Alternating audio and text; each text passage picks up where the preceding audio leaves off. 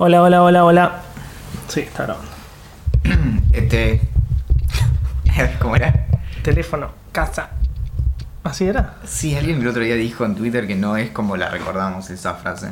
Yo no sé, yo no, no recuerdo nada de las películas que veo. ¿Sabes qué me pasa mucho con las eh, con las frases de películas que las tengo más de los memes que hay al respecto que de verlas originalmente? Obvio. Y hay, y son todas deformaciones, ¿viste? La esta de hay una de Sherlock Holmes que tipo Elemental, mi querido Watson, Sí. no, no aparece. En- ¿No tipo, es? No aparece en ningún libro. Me estás cagando las películas.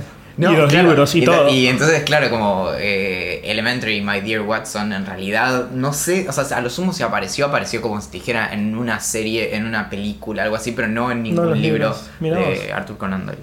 Sí, y lo de E.T. Phone Home, no sé. Who knows? Bueno, después le preguntamos sabe. a Spielberg. Spielberg, ¿no? Sí. Sí, o a E.T. o directamente a ET. en una exclusiva. eh, bien. Bueno, ¿estamos? Estamos. Bien.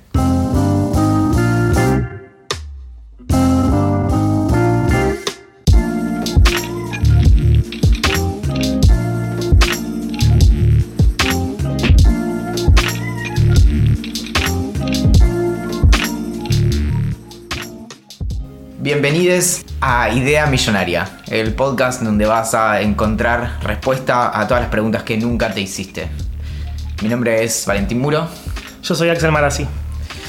y hoy tenemos un montón de cosas para, para compartir, para discutir, para indignarnos. Eh, este es el tercer capítulo de Idea Millonaria. Primera temporada, eh, ripeado por Tim.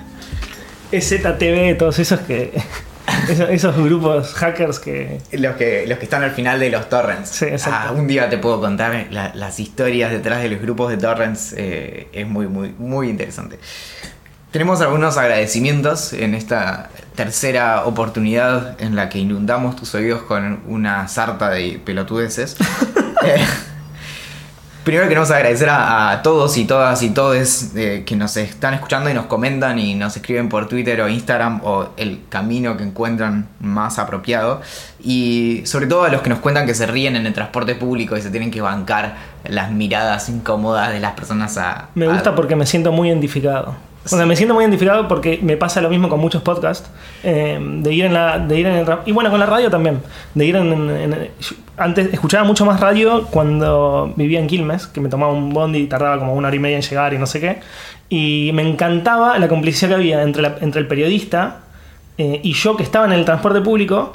Pero to- todos los demás pensaban que yo era un idiota, porque me estaba cagando de risa. Tipo, muchas veces se me escapaba la carcajada.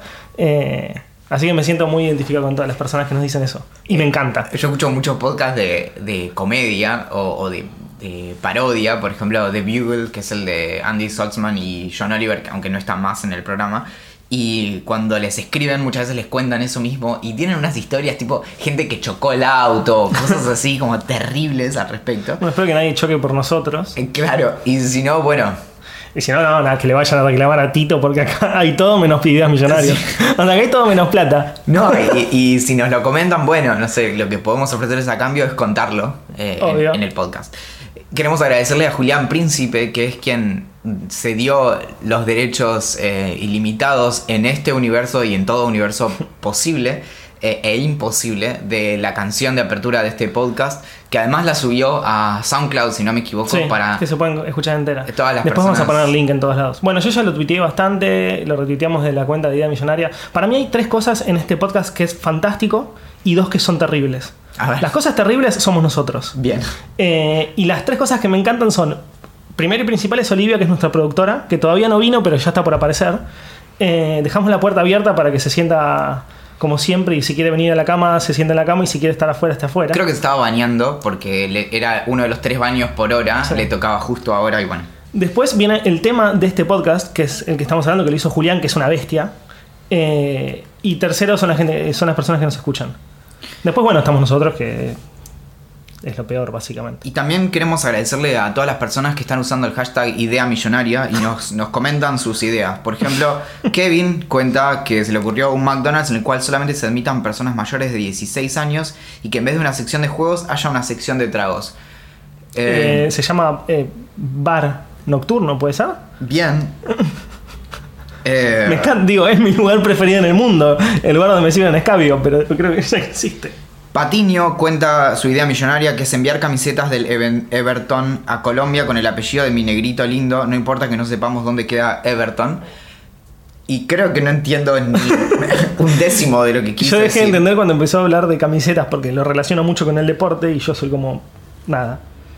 Bien, pero no dejen de, de enviarnos sus, sus ideas millonarias. eh, así podemos discutirlas acá al aire y ver si... Ojo, hoy tuvimos una idea millonaria eh, de verdad que voy a compartir en este momento. El, el mayor problema que encuentro con la radio desde hace muchos años son las tandas publicitarias. Entonces, discutiendo con, con mi colega de ideas millonarias, Axel, eh, le contaba que, mm, que podría haber una app que cuando entra la tanda te empiece a reproducir tu música en Spotify y cuando termina la tanda vuelva al programa y todos contentos, ¿o no? Yo recontra compro. Bien. Digo, de algo tenemos que vivir, que serían las publicidades, pero nada.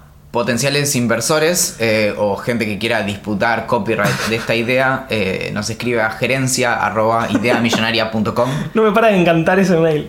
y, y nuestra gente se va a poner en contacto con, con su gente. Sí. Muy bien.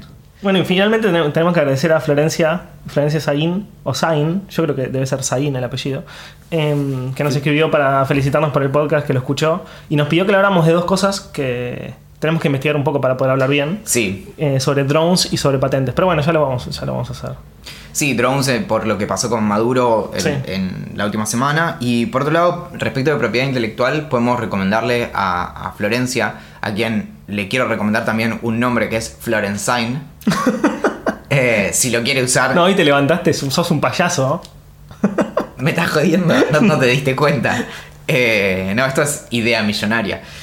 Le recomendamos el podcast Control de Cambios, que lo hacen tres amigos, Micaela Mantegna, Micael, eh, perdón, Miguel Morachino y Javier Palero, en donde hablan casi todas las semanas acerca de temas vinculados a propiedad intelectual y problemas que hay con Internet y cómo todo el tiempo nos están quitando derechos, Sí, son gente que la tiene muy, muy clara. No solo en el Senado. Y, mm, y está, y está muy bueno, justo para no tener que, eso no tenga que recaer en nosotros, que somos mucho más pescados en esos temas. Sí.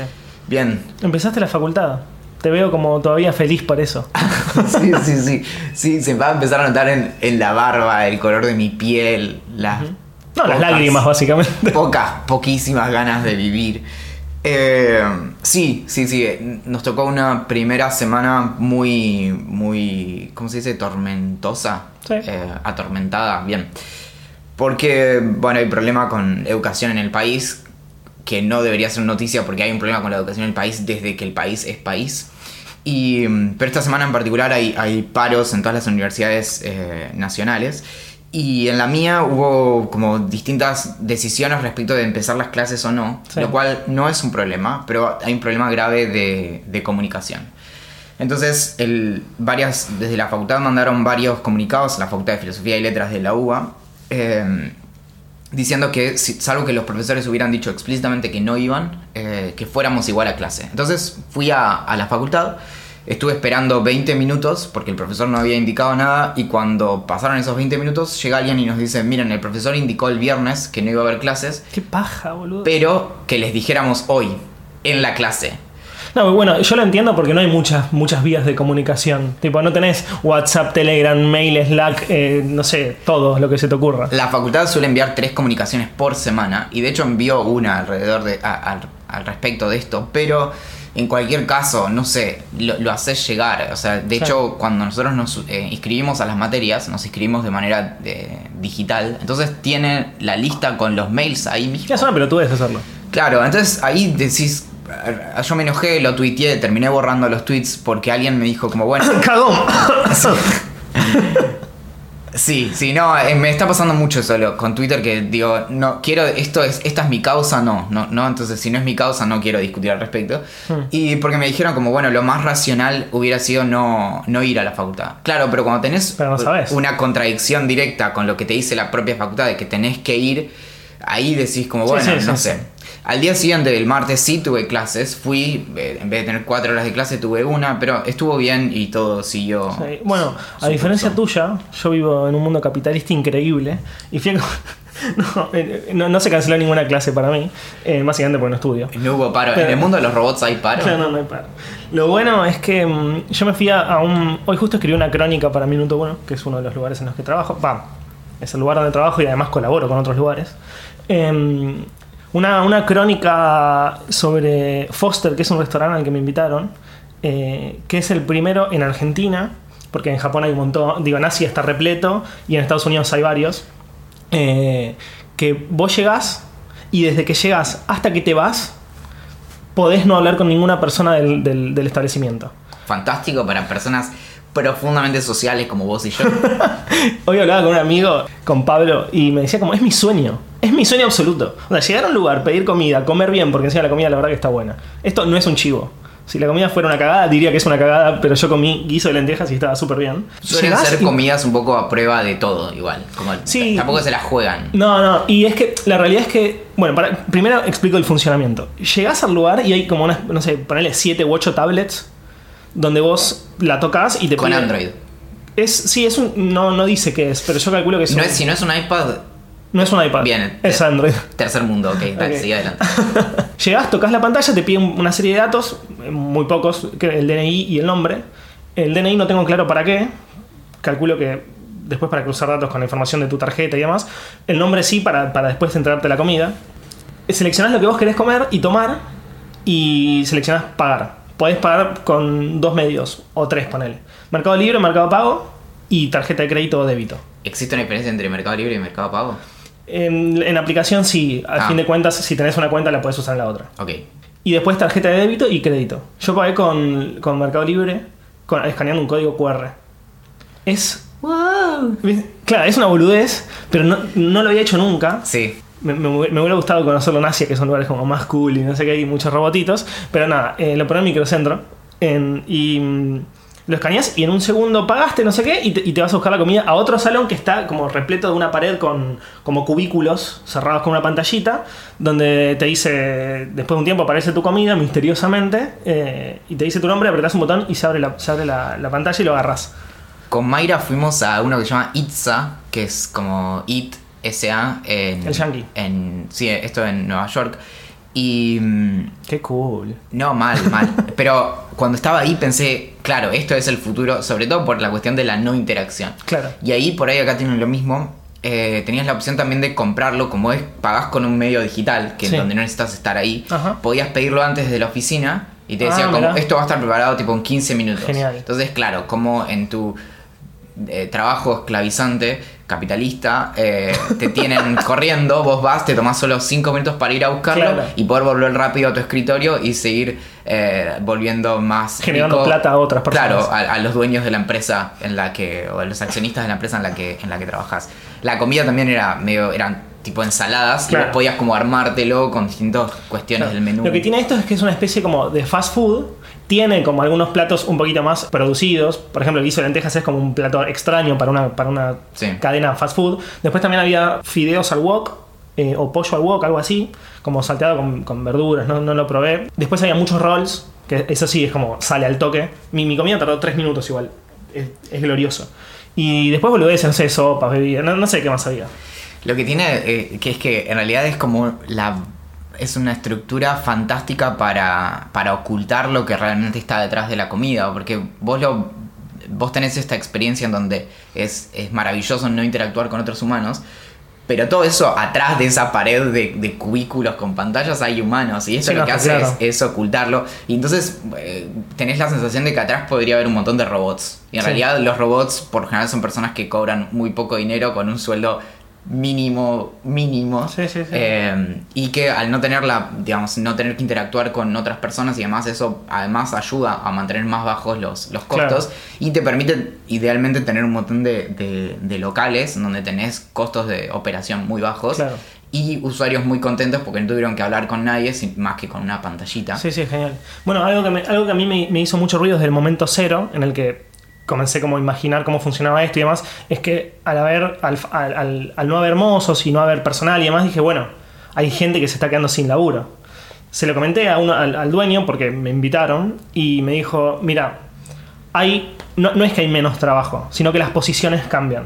O sea, yo tengo adentro, detrás de la pared esta mágica que no, no te no, no puedes entrar porque nada, están laburando y demás. Hay, además de cocinero, jefe de cocina. La gente con el látigo que los hace trabajar. no, no creo. Además del jefe de cocina y los cocineros y los ayudantes y demás, también hay ingenieros que trabajan tanto in-house como, como de manera remota. Eh, entonces, si bien quizás no hay mozos, sí hay personas que están desarrollando constantemente esta aplicación, o este software, o esta forma de, de laburar diferente.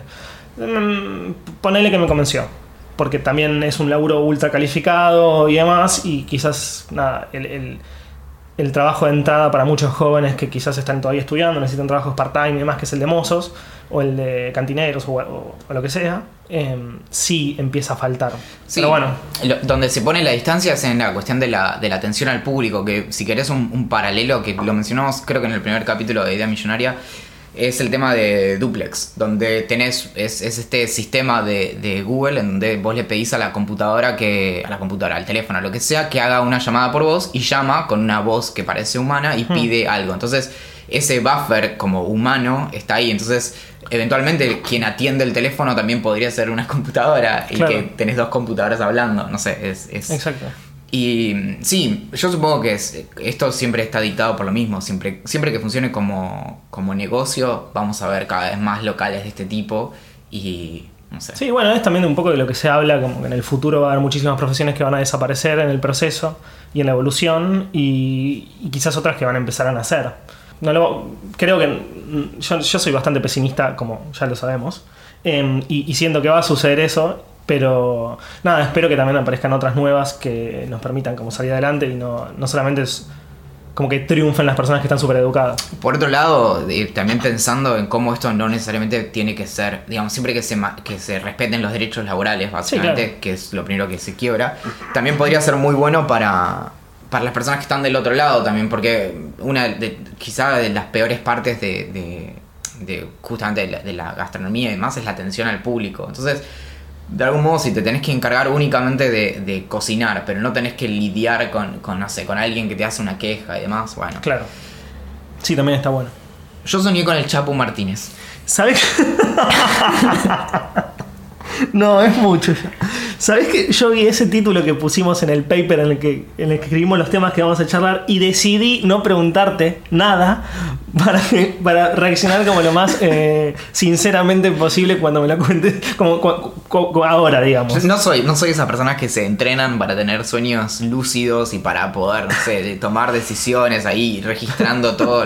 Y un día, y me desperté y creo que que te mandé un mensaje de, de voz o algo, eh, porque, porque soñé con el Chapu Martínez en, en Bariloche, en un lugar que... Chapo yo- Martínez, para el que no sepa, es el chico que se hizo viral cantando la, la canción eh, Tráeme la Copa Messi, tráeme la Co, que se fue al Sí. mundial y, y bla, bla, bla.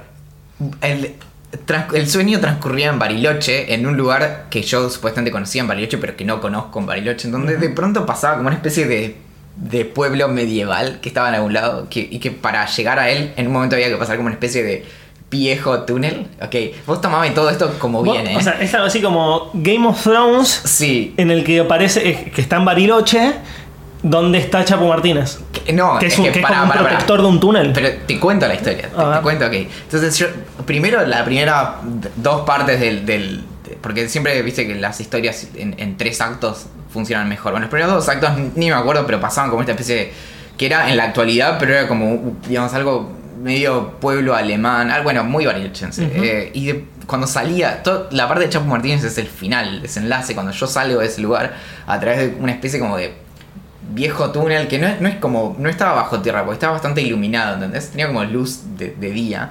Pero al final había como una especie de reja, algo así que vos la corrías y salías. Y salías a la calle y era como una vereda en, en Buenos Aires. Entonces, Muy yo salgo, claro, yo salgo de la, a la vereda ahí en Buenos Aires, que podría ser en Palermo, donde Sí. quieras. Estaba el Chapo Martínez que le habían pegado. Yo Oh. creo que tiene que ver con esto de, de Instagram. De Sí, que lo habían bardeado, sí. Y no es que le habían pegado, pero como que lo, lo habían como. Lo habían como. Como que lo habían zamarreado o algo así. Sí. Entonces que le habían arrancado como las, las mangas de, de la camisa o de la campera que tenía. Y Entonces él estaba ahí como explicándole esto y estaba la policía y, y yo estaba ahí y de pronto, bueno, no sé, me Te desperté. despertaste. Y dije, claro, qué, qué loco. O sea, ya. básicamente te despertaste del mejor sueño que una persona pudo haber tenido. No, y, y, y todo bien, o sea, era como. Me pasó lo mismo que cuando miré su video de Instagram. Dije, como, uh, qué, qué cagada que le haya pasado esto. Sí, obvio. Se- en, en el momento había una explicación de qué había pasado. La verdad que ahora no me acuerdo en absoluto. Y, y esa es la historia de cómo se ve con el Chapu Martínez. Eh, voy a empezar a anotar mis sueños para ver si por lo menos puedo pelear mínimamente contra este, pero creo que va a ser imposible. Sí, sí, sí, bueno. Este- hace poco también soñé algo raro que no me acuerdo qué, pero me acuerdo que apenas me levanté, le escribí a mi hermano diciéndole como, soñé con Estoy esto. loco. Sí. Confirmado, Juli, Sí, sí. estoy loco. Pásame el número de esa persona que tenías para darme. No, hay que hacer algo así como tipo eterno resplandor de una mente sin recuerdo. Y tomar esas pastillas que le hacían tomar con la máquina y no sé qué y empezar a borrar esos, esos, esos sueños. O empezar a registrarlos y, O, claro, y o venderle, grabarlos. venderle una a, a Netflix. O a posta le podemos vender el podcast de los sueños. Ahí está, idea millonaria.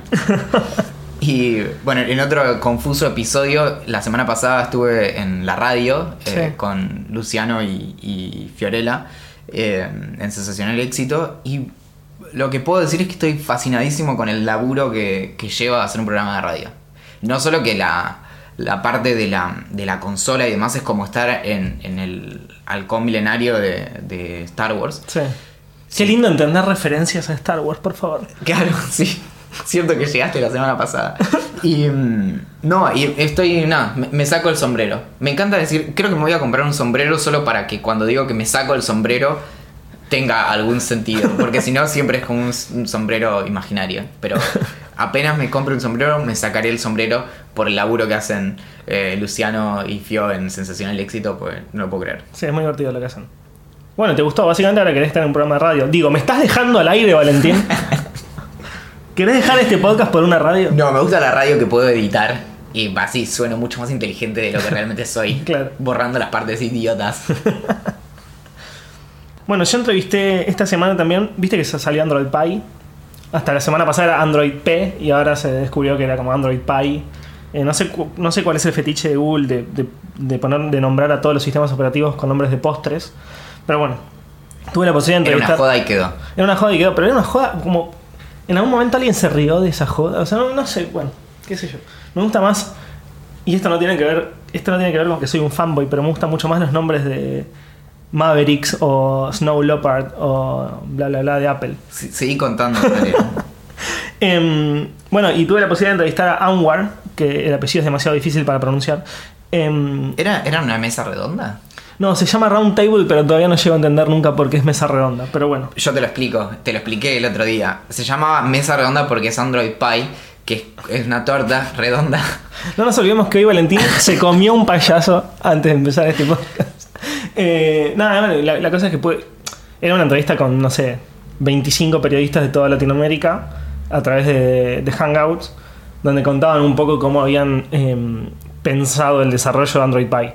Que lo que está muy bueno, o lo que, lo que me pareció más interesante a mí, ya estoy como cansado en realidad de, de escribir o leer acerca de como la- las- las little features nuevas de cada sistema operativo. Como que me vuelan la cabeza algunas cosas como Google Duplex, como una computadora puede hablar con un ser humano eh, sin que ese ser humano se dé cuenta de eso y, y entablar una conversación. Eso me parece fantástico. Y Como avance- vos ahora conmigo. como. Bueno, claro, ¿sabes? Tipo, ya eh, tengo como recuerdos de placeres violentos. Em, esas cosas sí me vuelven loco y me parecen fantásticas y como que pueden cambiar nuestra forma de, vivir. Pero ya como. eh, este icono dejó de ser verde para pasar a ser rojo. Es como decir, bueno, ya. Mucho no me importa, la verdad. Así que bueno, nada, lo que me pareció más interesante de toda la, de toda la entrevista, que es de lo que escribí después, o sea, escribí una nota también sobre eso, es que usaron muchísimo Machine Learning e inteligencia artificial para poder interpretar las acciones del usuario a la hora de usar el sistema operativo y trabajar como anticipándose al usuario para ahorrarle como o pasos y por ende tiempo o eh, por ejemplo batería. O sea, en el tema de la batería fue como lo más eh, claro de todo. Los chavales empezaron a estudiar o van a empezar a estudiar cuando te, cuando te instales Android Pie, cómo usas las aplicaciones que usas habitualmente para que esas aplicaciones no permitan no, no gasten más batería de la necesaria. Por ejemplo, si vos salís a correr lunes, miércoles y viernes, todos los días, todos esos días, a las 6 de la tarde o entre las 5 y 6 de la tarde, y esa aplicación en el background usa tu localización para cuando la abras puedan, pueda decirte por dónde corriste, la va a frizar en el background cuando no sea ese horario ni esos días, para que no te gaste batería el pedo, y la va, a permitir esa ejecución solamente en esos momentos. Obviamente lo vas a poder usar igual, si la abrís va, va a funcionar, pero no te va a permitir como gastar de más. Me pasa que cuando, cada vez que se mete como Machine Learning para X, porque ahora es como, ok. Sí, está es tipo blockchain. Hecha, sí. No, Sí, es como- no, no me hagas empezar. Eh, la cuestión es que con- con- cuando se trata de entrenar a la máquina, siempre me agarra algo que no sé si es por mi pasado punk o qué, pero me da ganas como de desafiar. Lo, lo- o sea, no, no, no porque quiero que ande mal, sino porque por lo general no me funciona. Como cuando, Claro. cuando tiene que adelantarse a algo. Se adelanta como- mal. Sí, no sé. Y bueno, Google lo trata de hacer todo el tiempo. Lo, lo que me parece fascinante son las respuestas automáticas de Claro. Gmail. Funcionan, pero a la Las estoy empezando a usar mucho ya. Quiero que me reemplacen las respuestas automáticas de, de Google. Tipo, para todo. siempre. Tipo, sí, sí. Sí, bueno, a mí me pasa un poco lo mismo, pero siento que le, siento que le falta un poco de tiempo también todavía. Digo, el Machine Learning y la inteligencia artificial en celulares se empezó a usar hace relativamente poco, entonces siento que con el paso del tiempo... Sueno como una persona que está defendiendo una empresa tecnológica. Siempre. Eh, digo, Es con el paso del tiempo... Por defecto. Siento que con el paso del tiempo va a empezar a funcionar un poco mejor y se va, se va a saber anticipar mejor o más, digamos, de, de- como accurate. O sea, como eh, Sí, sí, más preciso, más. más preciso. Sí, eh, pero bueno, me pasa eso. Cuando, por ejemplo, las predicciones de series de Netflix no me suelen funcionar. Cuando. Nunca me funcionó uno. No. Y, y quiero gritar, pero no grito porque se va a escuchar muy mal. Pero, ¿viste cuando decís, loco, ¿qué te pasa? O sea, me estás. Tengo Netflix hace mucho tiempo. No sé, mucho tiempo, no sé, dos años. No sé cuánto es mucho tiempo para Netflix. Una vez me recomendó Orange is the New Black que la había empezado y la había dejado. No, ni Sí. siquiera te digo, entendé mis gustos. Digo, fíjate lo que vi y dejé de ver. Hay una que es peor. Los, los, estos algoritmos de recomendación que están en todos lados, tipo Amazon te recomienda Sí. libros, etcétera. Muchas veces te recomiendan cosas que ya viste y es rarísimo porque ¿cuántas veces querés ver la misma película? Salvo que sea tu película favorita. Pero, como pero no si lo vas es. y además si la es viste- mi película preferida, no necesito que me la recomiende Netflix o Amazon. Tal cual, para que te recuerde que veas una vez más Así. tal cosa, claro. Entonces, en ese momento dije, cuando me recomendó, otra cosa es, por ejemplo, que a mí sí me sirve mucho, es veo una serie, sigo una serie, por ejemplo, eh, Billions, que ahora vamos a hablar más de Billions. Cuando salga la próxima temporada, que me dice, che Axel, salió la nueva temporada de Billions, buenísimo, porque me terminé las tres primeras, me gustó, las vi en el verso de, no sé, dos semanas. Digo, hay como un índice de que me gustó mucho porque no, no me la comí. Ahí sí está bueno. Recordámelo. Ahora, no me digas dentro de dos años, che, mirate Billions. Bueno, me, me pasa con, con Google. Google eh, es dueño de, de mi alma. Y. mm, Pero no lo digas mal, es dueño de la mía y yo se la cedí. Le dije, toma Google, esto es mío y no me sirve. no, Aprovechalo mejor. a- Al principio me daba un poco de impresión y de pronto dije, ¿cómo bueno? eh, quizá todo sea mejor. Su Quizá- lema es Don't Be Evil, así que debe ser bueno. ¿Viste cuando te dicen, por ejemplo, si, si tenés, no sé, si te sobra un poco de plata, se lo das a alguien que se encargue de tus inversiones y demás?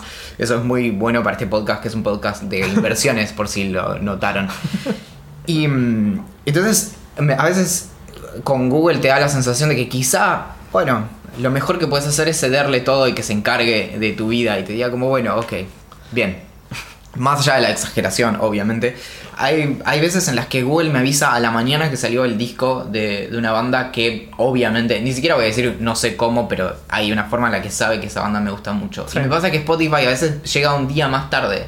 Entonces, a veces incluso me pasa que eh, Google me avisa a la mañana que salió un nuevo disco. Lo busco en Spotify, lo empiezo a escuchar y al día siguiente Spotify me tira una notificación y me dice, che, salió el nuevo disco Claro. que ya escuchaste. Date ayer". cuenta, date cuenta. Claro. Y ahí donde decís como, "Mm, el futuro le pertenece a las máquinas. ¿Qué máquinas más boludas? Sí, sí, sí, sí. Bien, ¿y al- algo más que, que- que haya sucedido con, con este... Con el Leandro, eh, no, no, nada tan interesante como eso. Digo, lo que más me gustó, obviamente puedo explicar todas las nuevas features de Android Pie, No, no, pero estamos- no, no- no es lo que más me importa. Pero lo que más me interesó es cómo los chavales usaron o, tuvieron, o tienen la intención, porque la realidad es que está solamente disponible para, para los Pixel y para Essential, que no entiendo el motivo. Pero bueno. Te lo em, explico después. eh, tiene que ver con no ponerle tantas porquerías al teléfono como hace Samsung. Bueno, bien por, bien por Essential. Y nada, me gustó cómo tienen la intención de empezar a meter un poco más Machine Learning y demás. Al menos en la teoría, ¿viste? Porque después en la práctica quizás no funciona Yo, tan yo creo bien, que lo más fuerte, que es algo que vamos a ver muy pronto, es que nuestros teléfonos están buscando que los usemos menos, lo cual me parece Claro. hermosísimo. Bueno, me habló un poco de eso Y hay que ver qué va a pasar. Eh, Sí. Antes de fin de año, tanto Android como Apple, Apple. van a ir directo en esa dirección Sí. y todavía no sabemos. Bueno, Facebook lanzó nuevas herramientas que son similares. Ah, eh, Instagram lanz- lanzó también. Sí. Digo, no solamente el anuncio, ya salieron. Entonces, eh, como que estamos viendo una tendencia que va hacia ese lado. Digo, me parece súper bien. También lo estudié bastante. también me parece un poco hipócrita y todo lo que vos quieras. Pero me parece buenísimo que se hayan dado cuenta que estamos demasiado y que nuestro tiempo no vale tanto en el teléfono como afuera también. ¿No, eh, ¿no escuchaste lo de Google Paseador? Mm, No. Es, es un nuevo servicio de Google. Va a venir una persona, ellos tienen como, como Rappi y demás, personas repartidas en todo el mundo. Están buscando tener cientos de miles en todo el mundo de personas que cuando ellos detectan que estuviste mucho tiempo con el celular, vienen a la puerta de tu casa, te tocan el timbre y te llevan a dar una vuelta a la manzana. Boludo, pensé que era cierto. Y no, Google Paseador lo que tiene es que puede aprovechar todo lo que aprenden del uso de tu celular. Entonces saben en qué momentos vos ya estás hace hora y media mirando eh, stories en Instagram y decís como, bueno, a ver, ¿y a quién sigue tal? A ver, ¿a quién le está poniendo likes este? Entonces... Un paseador de perros y- manos. No, y bueno, hicieron un acuerdo entre Google y Twitter también, que cuando te pones a responderle los tweets a todo el mundo y le decís como, no, me parece que eso no es tan así, y empezás a tuitearle papers y cosas así, Google Paseador manda un aviso, viene alguien con una motito, ahí hay un acuerdo entre Globo, Rappi, Google y pedidos ya. Funciona muy, muy rápido tu cabeza, Valentín. Llega, te toca el timbre y te dice, vamos a dar una vuelta. No solo eso, sino que si mirás tu, tu teléfono se empieza a calentar para que no lo puedas sostener más. Está muy bien, me parece una buena feature. Me parece que esa es la mayor apuesta de Google en esta cuestión de nuestra salud mental y la adicción a la tecnología. Ahí se la están jugando mucho más que Apple, si querés. Terminamos Billions, finalmente. Billion, sí, qué cosa maravillosa esa serie. La verdad que cuando, cuando me la vendieron y me la vendieron, yo dije, "Pff, unas... A mí cualquier cosa que vos me digas inversiones, me pasa mucho con el, el género Game of Thrones también. Como épico, eh, magia y dragones y no sé qué. Digo, vos me vendés una serie del mundo de las inversiones y digo, ni en pedo la veo. Y pone- ponele que la veo porque te quiero y tus anteriores recomendaciones me parecieron buenas. Lo más probable es que la deje al instante. Pero Sí. qué buena que está Billions, boludo. Sobre todo porque la- las cosas que tienen que ver con guita suelen, recon- suelen recordarte constantemente que no tenés guita. Y decís como, ok. Qué mundo de mierda. Sí, y mm, no, bueno, Billion se puede ver en, en Netflix en, en Argentina, en otros países Sí. no. Eh, Ah, ¿no?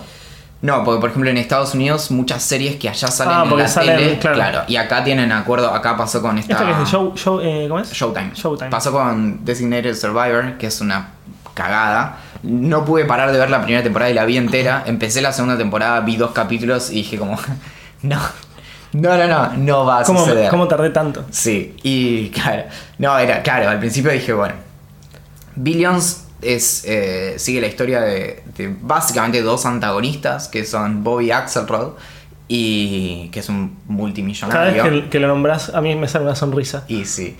Y Chuck Rhodes, que es un. Es un. Ah, ¿cómo es? ¿Cuál es el.? el- Es como un fiscal. Bueno, el, el- puesto de él es fiscal general, Ok. pero no sé, co- en Estados Unidos, Sí. pero no sé bien cómo se traduce en, en Argentina. No, y además, no, no sé si se solapan exactamente el sistema. No, no, está claro que no, pero quizás hay un puesto como similar. No Claro, sé. bueno, es un chabón que tiene mucho poder a nivel de la justicia.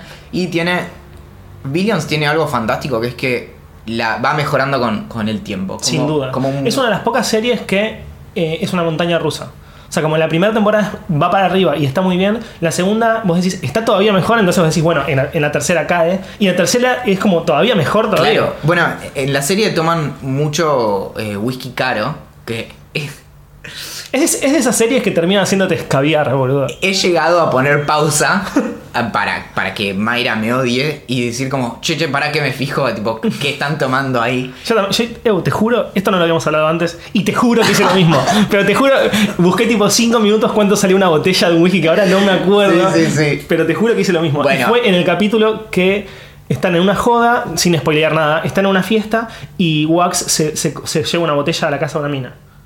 Ah, sí, sí, sí. Ahí paré, paré y dije, bueno, ¿cuánto sale este, este whisky? Esa creo que sería 1500 dólares, una cosa así. La que estoy seguro, porque Ah, lo busqué en. Mercado Libre, es que en el que toman como en, escenas comunes, Sí, casi, en el día a día. eh, eh, toman mucho eh, Blue Label. Sí, el Blue Label sí. Y que se sale 20 mil pesos en Mercado Libre. ¿Tanto? Sí.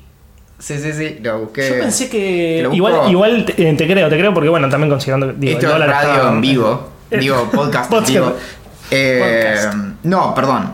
Blue Label tenés, tenés desde 5 mil pesos. Ah, viste, tenés ediciones especiales que son de 20 mil. Claro. Y había uno que no me acuerdo cuál era ahora. eh, si será.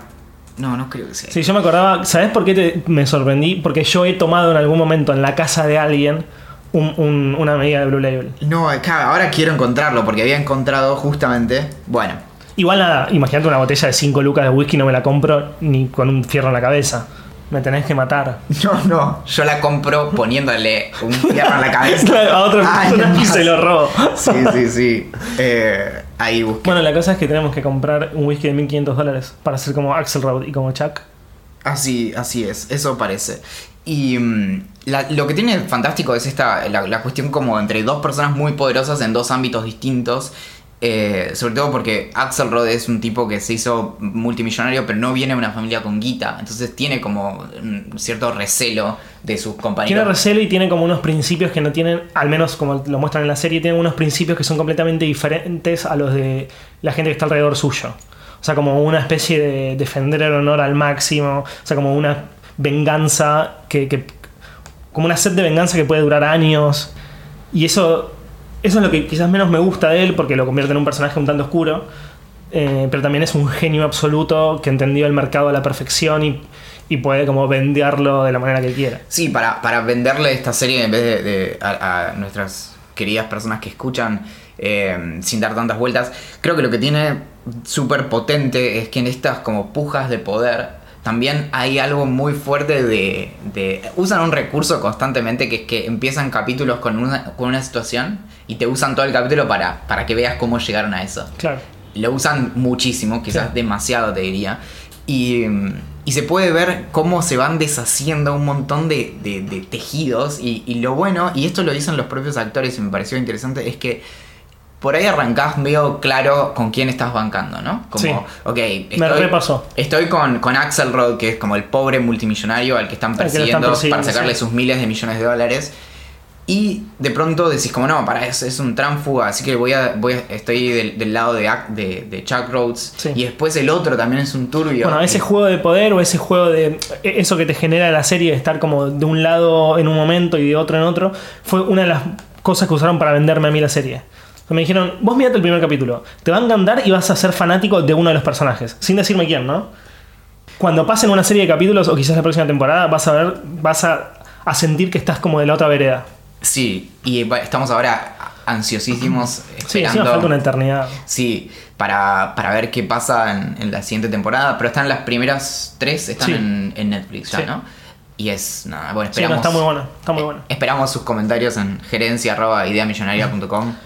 Eh, sobre todo de ideas de cómo podemos ser como Axelrod. o tener la cantidad que tiene Axelrod.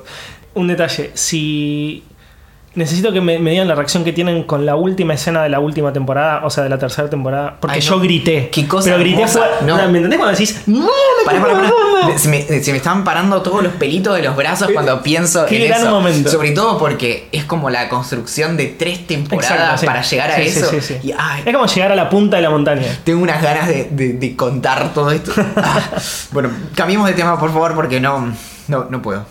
Bueno, Para que me sirva un whisky, además. parece que le, encontraron la vuelta a. No, no sé si parece que le encontraron la vuelta, pero siento que es una de las soluciones posibles para poder hacer que los tweets puedan editarse.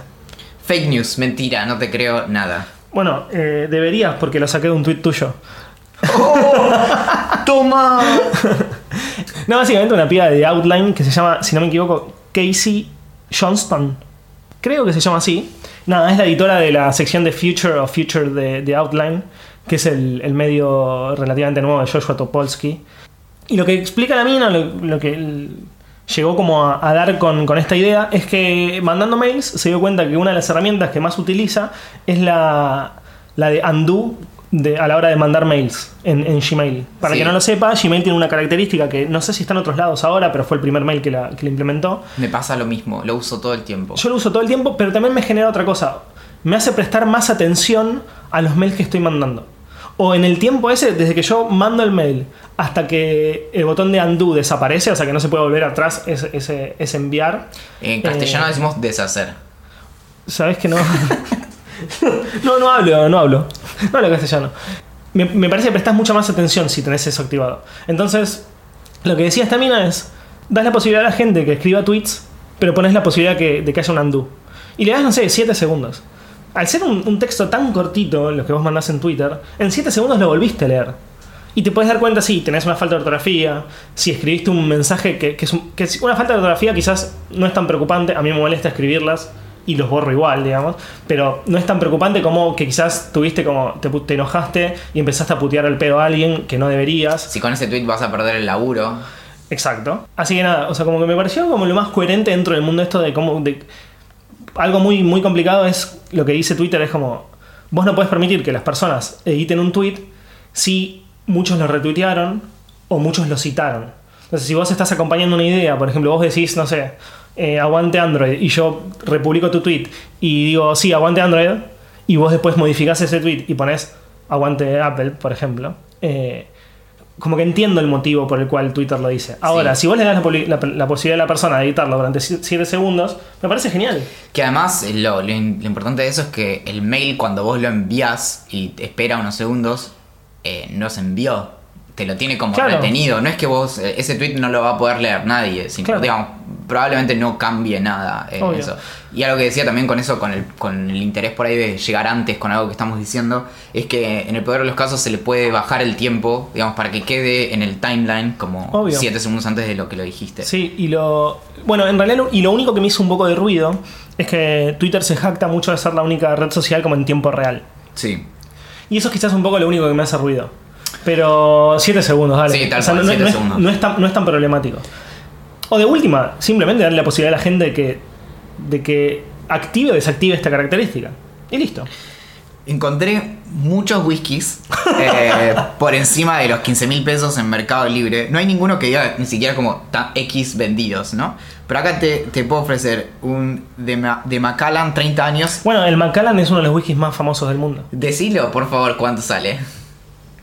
Eh, te juro que pensé que había visto mal. 200 mil pesos. Yo por 200 mil pesos me tiro del balcón. Y nosotros que acá como rasgándonos las vestiduras por 5 mil pesos, ahí tenés. 5 miseros pesos. ¿Vos querés festejar que hemos llegado a las 2.000 reproducciones de nuestro podcast? Macallan. Ahí está, sí, ¿qué me importa? Pero sabes que me baño, tipo. Ay, no me acuerdo cómo se llama la mujer de- del pájaro canilla. Eh, bueno. ya- Y, y me mirás a mí. Pero bueno, Vos me dijiste del pájaro y yo pensé tipo en un dibujo animado. que sí. bueno, la mina esta, que no me acuerdo el nombre, em, se bañaba en champán y en agua mineral y no sé qué, en la época menemista. Un- un- un- una patada en el ojete brutal. Me parece, me parece muy bien. Si quieren enviarnos al, al estudio, eh, Un Macallan. sí, pueden arreglarlo con, con Olivia en, en nuestro correo, que ya conocen. No puedo creer. Lo que salen los whiskies. ¿Te estás obsesionando con los whiskies otra vez, No, o sea, sí, o sea, es, es un mundo fantástico que no sabía que me interesaba y ahora estoy pensando cómo puedo conseguir 60 mil pesos para comprar un whisky que nunca fue una prioridad en mi vida. ¿entendés? Si lo conseguís, explícame cómo hiciste para conseguir 60 lucas. Así las consigo y viajo, no sé. O el whisky, ¿qué preferís? O sea, se te cae de arriba. Se me cae de whisky arriba. así, ¿lo tomás o lo vendés y, y te compras un montón de birras Si en me, China? si me cae. Si, si me cae arriba un whisky de 200 mil mangos, cerrado en caja, ¿sabes cómo lo vendo, boludo? Lo vimos. Aparte, ni siquiera. Porque si vos me decís, bueno, bueno, no sé ninguna bebida alcohólica como para tener la capacidad de distinguir entre un whisky de calidad y uno malo. Te puedo distinguir entre uno malísimo y uno más o menos bueno. Pero me das uno de 200 lucas y lo más probable es que diga, como, uy, qué rico que está, pasa muy suave. No, no me voy a. No me voy a hacer el experto en whisky que no soy. Pero me voy a hacer el experto en whisky que no soy. Y. mm, es impresionante, pero yo, yo empecé a tomar whisky este año. Acabo de, de envejecer 40 años. Y. mm, Y es cierto que sí lo notas, incluso mucho más que con el vino. Con el vino yo te la recontra puedo caretear y te digo, no, este tiene los taninos no sé cuánto, Sí. no sé qué significa. No, Ro- está estacionado en Roble. Ese como lo- En, en roble y pampa. Y, mm, pero con, con- mientras que con el vino por ahí no es tan fácil distinguir como la calidad. E incluso algo que me parece fantástico y te lo dicen los expertos enólogos, que es que eh, a- el vino no es, o sea, te puede dar como cierto nivel de calidad a partir de cierto precio, pero la, la diferencia por ahí entre un vino que sale 500 mangos y uno que sale 100, a nivel de calidad puede no ser mucha y el de 100 puede llegar a ser mejor por Sí. todo lo que eh, entra en medio. Con el whisky, eso posta que, que vas notando la diferencia como A medida que a medida ve- que vas incrementando. A tal punto que un comentario es que no te acostumbres de movida como a los whiskies más caros. O sea, si podés, Axel, no, no tomes siempre whisky de 200 lucas. Porque después cuando tomas uno, un black label no- Claro. común, la vas a pasar eh, Y pues mal. yo ya, me acostumbré a Macallan ahora.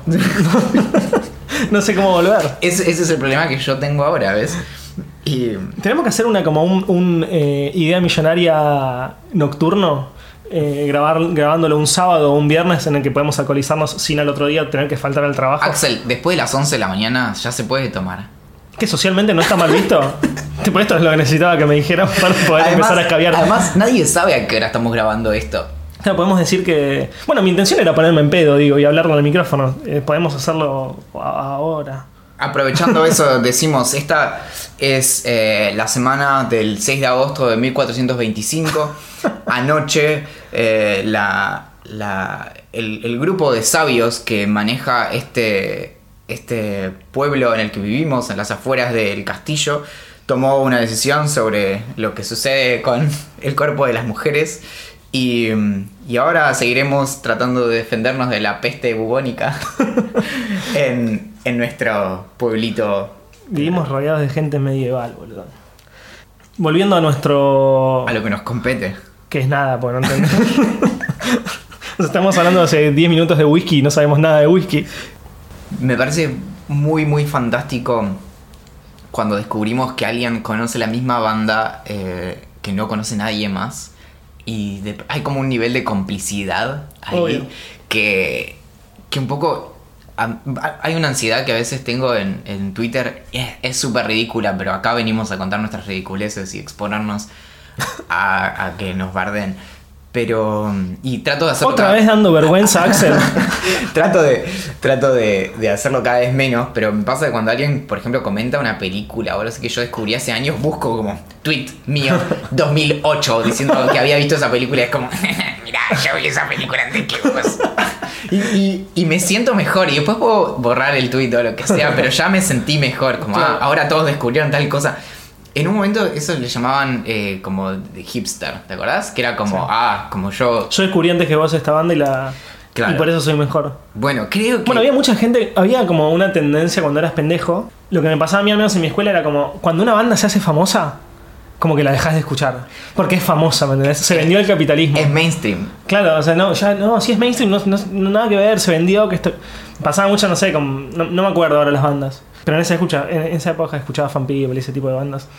Creo que, que una de las cosas que es como patrón de, de, de las tipo las, las amistades que me hice de grande, de grande digo después de los 8 años, no sé.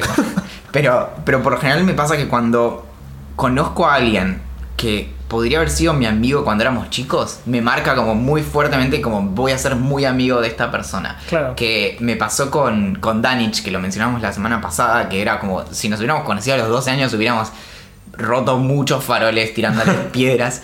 Y hace muy poco descubrimos con Axel que conocíamos la misma banda. Esa banda que no escucha ni Tito, que se llama The Format. Que, que yo espero que la conozcan todos los que nos están escuchando, pero lo más probable es que no la conozca nadie. Claro, es más, muchos eh, conocieron después a Fan, que es una banda Claro. donde está el cantante de Format, Nate Ruiz, con gente de Steel Train y de, otros, de O sea, otras bandas. Es una banda más pop y Claro. con más instrumentos y demás. Y que tipo, es una banda que podías escuchar en, en el chino, Sí. comprando Sí, llegó a tener como un éxito bastante zarpado en un momento con un tema que no me acuerdo cuál era. Eh, después como que medio desapareció. Yo no la escucho hace bastante ahora fan. No, claro. Sacaron dos discos y varios como cosas en vivo y demás, pero me parece muy muy fantástico eso, como Sí. sobre todo cuando después esas bandas la pegaron por afuera, o por ahí sus, sus miembros. Sí. Y vos decís como, ah, sí, pero yo los escuchaba cuando tenían 500 fans en MySpace. Bueno, y la casualidad que se dio es que cuando empezamos a hablar de Format, que nada, que volví a escuchar los discos sacado, y incluso Bárbara eh, Pavans me mandó un mensaje directo por, por Twitter diciéndome como, che Axel, te viene Spotify escuchando de Format, los estoy escuchando y, y siento que tengo 17 años otra vez. No, es fantástico. Con ella escri- escribíamos sobre música en Cuchara Sónica, que fue un blog hipertextual hace muchísimos años. Y en esa época de Format, en el mundo indie era como relativamente conocido, en el mundo indie yankee, obviamente. Sí. O sea, acá no la conocía nadie. Y como misteriosamente, justo cuando empezamos a hablar de Format, se anunció como que hacían un show único en Alemania. eh, y, y fue tan, era tan raro que sentía como que estaba medio mal. O sea, como que el, el- el recital este no, no era el momento, habrá sido hace 10 años y Spotify flasheó. Pero lo busqué y creo que está. Ay, claro, alguien puso mal una coma en algún Sí. lado. Y, pero esa, esa parte de, de- de reconocerte con alguien más, que, eh, que además son bandas que son de un momento, que no descubriste la semana pasada. Entonces, sí. o sí te llevan como a ese momento en donde también el consumo de música era muy distinto Sí. cuando escuchábamos, no sé, MP3 que nos Claro. bajábamos. Y, Bueno, eh, los- en ese momento, a través de dónde escuchaba, creo que bajaba muchas cosas por Soulseek. Eh, Uf, ¿Te acordás de Soulseek? Sí, nunca fui usuario. Porque bueno, dentro yo, del mundo de la música era como de lo más potable. yo usaba más Kazaa, por ejemplo. Casa también, eh, que es como el sinónimo perfecto de virus. Eh, no sé, como No, es que, es que tuvo sus buenos años y después Sí, después explotó. No me acuerdo qué más usaba para el streaming, pero eran como los primeros años también de YouTube, entonces las grabaciones que había eran una poronga absoluta. Sí. Eh, no, no era lugar. Y los videos que subían estaban en pésima calidad también. Claro, claro, y lo subían los fanáticos, o sea, como no, no, no había mucha producción detrás. Gran banda de format, se las recomendamos a todos. Quizás ahora ya quedó vieja, no sé, yo escuché de nuevo el disco y me pareció buenísimo. Yo lo escuché hoy a la mañana preparándome para esta situación. y es, es música que creo que funciona súper bien para, no sé, hacer cosas en la casa. Y además tiene eso de que tipo te, aprendes las canciones y es, es, es mucha como guitarra también acústica. Sí. Y, pero Tiene cero arreglos, cero. Claro, sí, O sea, sí. como uno que canta, una guitarra, Eran dos, una batería. era un cantante y un guitarrista y a lo sumo tenían como una parte de, de percusión. Sí. Pero Sí, yo me acuerdo que lo escuchaba. Mis viejos recién se habían separado. Yo vivía con mi viejo y lo escuchaba en mi casa de Quilmes vieja. O sea, como que me transporta un momento como que lejísimos en mi vida. O sea, vivo solo hace, no sé, cinco años. en- o sea, como no- nada, absolutamente nada que ver. Sí, sí, es sí. como una banda muy melancólica, ¿viste? Como quiero. Incluso hay una canción que dice como quiero escaparme del pueblo, estoy aburrido. o sea, Sí. El típico como discurso que es real, eh, yankee, de, una- de un chico joven que, que vive en un pueblo, conoce a todo el mundo, está aburrido, quiere ir a la gran ciudad, quiere estudiar, quiere salir de Bueno, pero es una banda que tiene letras. O sea, Sí, está bueno, está la- buenísimo. la- las letras de Nate Ruiz son buenas. son re profundas. Eh, ahora, fan me, me gustó mucho eh, lo que hizo como solista. No me gustó tanto. No escuché nada, no sabía que Hizo, sí, sacó un disco solo y hizo una especie de como micro película, una cosa así rarísima. Ah, y mm, también me cayó simpático por cómo él actúa y como ves a nivel de personalidad y eso, pero sobre todo es una pavada. Pero el disco arranca como con, como con una carcajada, como medio forzada Sí. y, y lo usa como parte de una canción y me resulta irritante como a nivel como de sonido. Claro. Entonces como, no sé, me, me choca mucho. Sí, sí, sí, Aparte entiendo. de eso, es música que funciona súper bien. Es casi como escuchar Sinatra, que es imposible como pifiarle. Como... Vos estás comparando a Nate Russ con, con, con Frank Sinatra, digo. Yo, a mí me gusta mucho, Es pero que- es como que nos fuimos al carajo, ¿vale? El otro día en Billions aparecía Sinatra y me acordé de que me encanta Sinatra. Y a- Yo conozco muy poco de Sinatra. Más que las famosas, No, no. yo, yo tampoco, yo no sé, la- o sea, dos Tipo o tres Whisky Sinatra puedo es decir- como- Te puedo decir las dos cosas, como las dos, dos canciones que, que reconozco. Está la de New York, New York, Sí. eh, que ni siquiera es de él, pero bueno. Y, pero es, eh, vos pones tipo Sinatra en Spotify y ya está, ya ganaste. Eh, y es más, si querés... Abrís un Macallan, te sentás en tu casa con un puro, pones en Spotify Sinatra. No, pero ejemplo, cuando abramos eh, ese negocio que, que tantas veces hablamos de, de una marca de ascensores, le vamos a poner de música a Sinatra y no va a pasar nada mal. Bien. Otra recomendación musical muy interesante es eh, Play de Dave Grohl que salió hoy a la mañana. Que es una como experiencia interactiva en la que vos podés ver. Ay, qué mal que suena, es como decir multimedia. Sí, o es como decir disruptivo. Bueno, pero es, es Ex- No, pero yo lo vi, vi una partecita chiquita, no, no llegué a experimentarlo y vi que está ocupado. Es técnicamente una experiencia interactiva, en donde vos podés elegir los instrumentos de la misma como pieza musical, canción, lo que sea, y después podés verlo como todo masterizado. Nada, es, es interesante porque Dave Grohl, el primer disco de Foo Fighters, que el- lo primero que él hizo como Foo Fighters, como, como solista, en realidad lo hizo cuando todavía existía Nirvana y Kurt Cobain estaba vivo. Hizo una serie de demos en donde él tocó todos los instrumentos. Y el primer disco de Foo Fighters también, salvo un par de canciones con un- algunos arreglos, lo hizo todo él solo. Y después se armó una banda porque dijo como esto no es solo para hacer discos, sino que quiero tocar. Y ahí es que armó la banda que fue mutando hasta la... No sabía la historia de que había grabado al mismo tiempo que Nirvana. O sea, soy fan de, de Nirvana. Sí, y, y se llama Foo Fighters, eh, más allá de- del origen del nombre, para que no fuera Dave Grohl, porque no quería como... Claro, acarrear la fama de. Como es eso de, de la expresión de las tetas de alguien, colgarse, Sí, colgarse de las tetas. de colgarse Nirvana. las tetas de. Colgarse de los huevos de Kurt. Sí, no, colgarse las tetas de Nirvana sonaba mejor, eh, que es un buen título de podcast. Ya estás empezando a pensar títulos de otro podcast.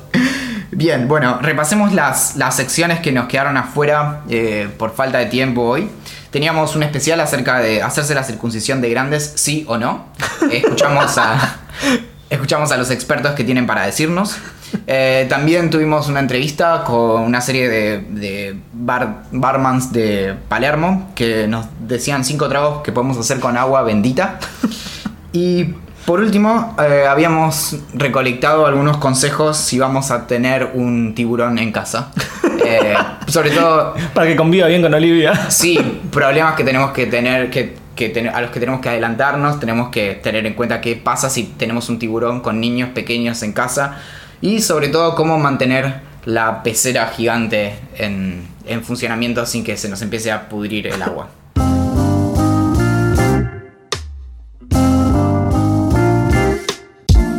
Esto es Idea Millonaria, mi nombre es Valentín Duro. Yo soy Axel Manassi, nos encuentran en ideamillonaria.com. Estamos en básicamente cualquier red social existente. Eh, nos escriben a gerencia.ideamillonaria.com. Nos envían sus ideas millonarias en cualquiera de esos medios de comunicación y nos encuentran una vez por semana con consejos para la vida moderna. Escuchen The Format, vean Billions y nos vemos la semana que viene.